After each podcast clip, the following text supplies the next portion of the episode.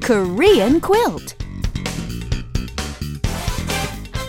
Welcome, welcome to Korean Quilt. I'm Anna. And I'm Richard. Okay, yesterday we learned how to ask, How did you come here? or 뭐 타고 왔어요?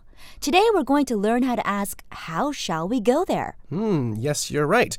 We're going someplace with a friend, and it's a good idea to ask how we're going to get there. Right, and the two expressions are very similar. Listen carefully. 뭐 타고 갈까요? Hmm, 뭐 타고 갈까요? 뭐 타고 갈까요? And how did you come here? 뭐 타고 왔어요? Pretty similar, huh?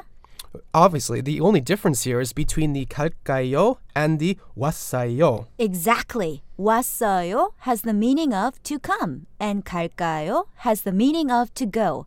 Slow speed first. 뭐 타고 갈까요? 뭐 타고 갈까요? Now normal speed. 뭐 타고 갈까요? 뭐 타고 갈까요? In place of the word 뭐, you can put in the form of transportation to take. So, for example, shall we go there by taxi or shall we take a taxi would be 택시 타고 갈까요? Correct. If someone asks me, 뭐 타고 갈까요? Then I can ask him or her in return, 버스 타고 갈까요? Okay, so how about doing a little bit of practice? Okay, sounds good.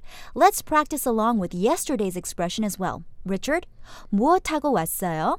버스 타고 왔어요. How about you, Anna? 뭐 타고 왔어요? Me?